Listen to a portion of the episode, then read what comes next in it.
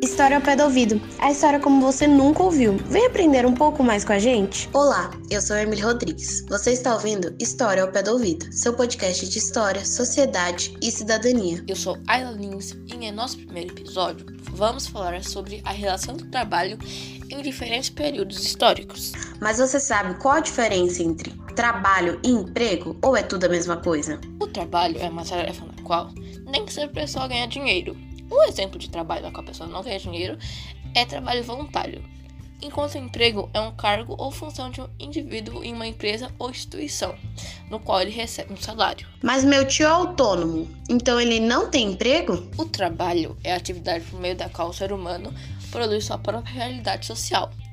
Assim sendo, podemos dizer que o seu tio tem trabalho. As relações de trabalho e emprego vão se modificando conforme se modifica a sociedade no decorrer do tempo.